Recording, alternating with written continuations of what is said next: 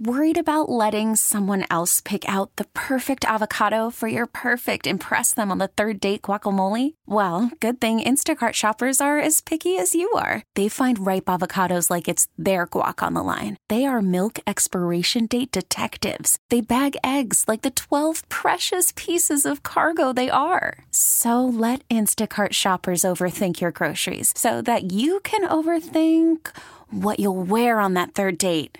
Download the Instacart app to get free delivery on your first three orders while supplies last. Minimum $10 per order, additional term supply. And joining us, one of the yes votes, Kansas City Councilwoman Jolie Justus is with us.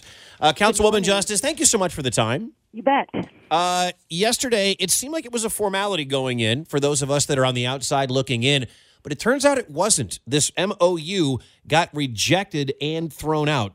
How surprised were you? Did you have any inkling going in this was going to be a 9 4 vote the other way?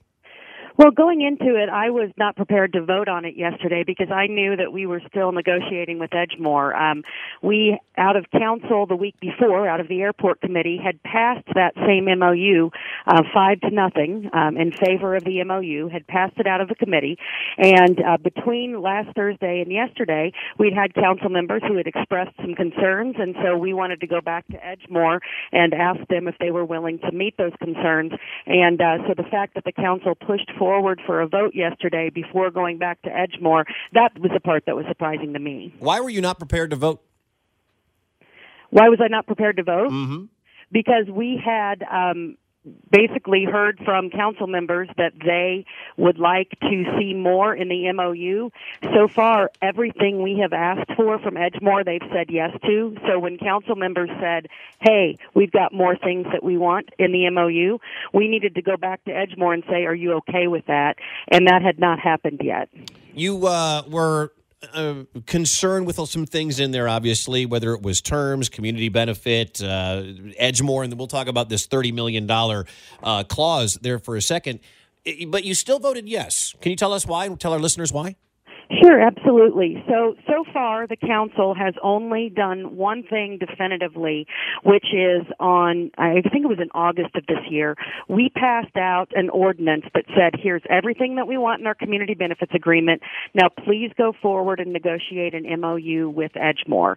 And so that was a 10 to 2 vote. Of course, since that time, overwhelmingly, the people of Kansas City, after um, having looked at all of the issues, and of course you and I have talked a lot about this yes. over the past couple couple of years. Um, they voted over 75% in favor of the project, and so then we were moving forward with with getting to an agreement on this non-binding memorandum of understanding. I voted yes because I felt like Edgemoor had said yes to everything we'd asked for. Um, I also voted, just to be clear, I voted not to have a vote yesterday. I voted to make sure that we had it right before people made their final decision. Councilwoman Jolie Justus joining us here on 98.1 KMBZ. We had uh, Councilman Quinton Lucas on earlier, uh, and there was a reimbursement situation that he was concerned with, and that was why he, along with others, voted no. Where do you come down on this questionable reimbursement $30 million clause if, let's say, you say goodbye to Edgemoor or they were to say goodbye to us? Sure. Yesterday, and this was one of the things that I wanted to ask Edgemoor. So yesterday we had uh, Councilman Lucas suggested, for instance, that he would like to see a community benefits agreement that was not $10 million, but closer to $42 million. He had some questions regarding that reimbursement agreement. But rather than go back to Edgemoor and say, hey, we don't like this reimbursement agreement, or we'd like to see a, a more rich um, community benefits agreement, um, folks were willing to vote no on it. And I just felt that it was premature the thing is, Mike, if we want to um, go back to Edgemoor and say, here's what we want as a council, and Edgemoor says no, then absolutely, let's reject the MOU and let's move on. But the problem that we had yesterday was is that it, that the process was premature. Uh, I, I do have one question for you regarding uh, some more of this money stuff. Uh, somebody said when you have a generic line item for $15,000 for month travel and it's not saying who and where and how, that's a little vague. Now, I can see how when you're putting something together, especially for a non binding uh, resolution, uh, that, uh, you know, you're trying to throw something together. Is this more like waste or is this more, well, we're trying to get this pretty much where we need it to be?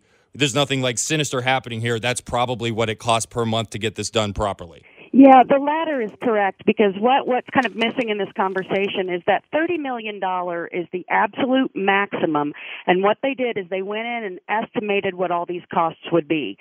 If we decided to split ways, and and what would happen then is is the aviation department would have to go through and actually look at all of the real expenses, and then they would only reimburse those expenses that were actual expenses and that were documented.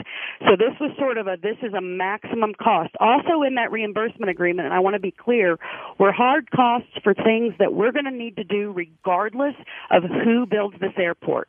Environmental studies, design specs, all of that sort of thing.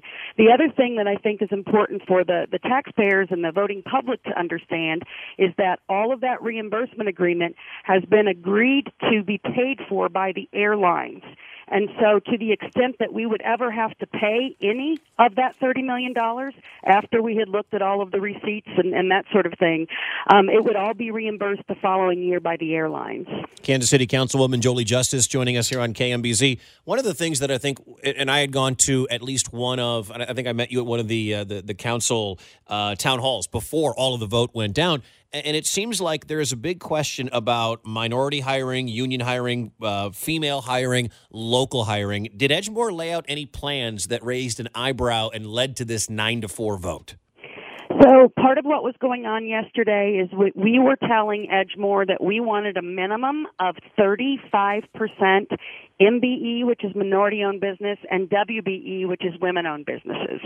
That was what we set out in August when we voted 10 to 2 as a council. That's what we sold um, to the folks that we um, that we went out and campaigned in front of, and that's what we uh, voted out of committee on. I guess it was a week ago Thursday, and so there were some questions raised by council. Could we have more specificity?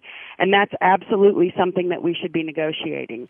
I want to make it clear that as far as next steps are concerned, we can still negotiate with Edgemoor. That's one option. We can go back and say, hey, here are every single issue that our council has a problem with it. Are you willing to meet these issues? And if they are, great. And if they're not, then we can end our negotiation process and we can move on. Other options that we have, one of our fellow council members actually filed a resolution saying he wanted to terminate um, negotiations immediately with Edgemoor and move on to negotiations with AECOM. And then our third option is to terminate the entire process and start over. That last one does not sound good, Councilwoman. That last one does not sound good for the for Kansas City. That that is not a good option, and here's why. Number one, I, I know I say this too much, over 75% of the voters voted in favor of this. And if we did that, in my opinion, it would slow this, this project down um, and, and would not be in the best interest of the city or what the voters wanted. I believe that would probably doom the project, Councilwoman. Uh, Councilperson Lucas said uh, uh, when he was on earlier that he had hoped, or and if I'm wrong, if I'm misquoting here, please correct me, Wicket, but he had hoped that they would get this uh, done by Christmas. Do you see that as a possibility? I think the only concern that we have is is we only have one committee meeting and one council meeting before the end of the year. And so we have, as a council, in, in basically one day of legislative action, are going to have to figure out whether we're going to terminate our negotiations with Edgemoor officially, because one thing that I want to make clear, what we did yesterday was a rejection of the memorandum of understanding. It was not a termination of negotiations. So we must in one day basically decide what we're going to do as a council. I think that'd be very difficult when you're taking into account the fact that we have to take public testimony on this and do this in a transparent, open manner. We have to discuss this with our finance and legal teams, and we also need to run this past our airline partners. It, it's not impossible, and obviously the will of the council is the will of the council, but I think it would be tough to do that in one day. It sounds like a Jedi. The will of the council is the will of the council. I do have one thing, though. I think this would be an easier sell. So this is the MOU, right? That's what we call it, right? Right, right. You should have been calling it this this whole time M I Z M Oh! O U, and it would have passed. Nobody would have even blinked. Oh my gosh, that was my bad. I thank you. Lesson learned. Councilwoman, thank you so much. We really appreciate it. We know that uh, I know you were on earlier this morning and during Kansas City's morning news, and uh, you did double dip. We'll have to send you an extra check for coming on today. Thanks, guys. Have a great day. You as well. Merry Christmas to you. That is uh, Councilwoman Jolie Justus. T-Mobile has invested billions to light up America's largest 5G network from big cities to small towns, including right here in yours. And great coverage is just the beginning. Right now, families and small businesses can save up to 20% versus AT&T and Verizon when they switch. Visit your local T-Mobile store today.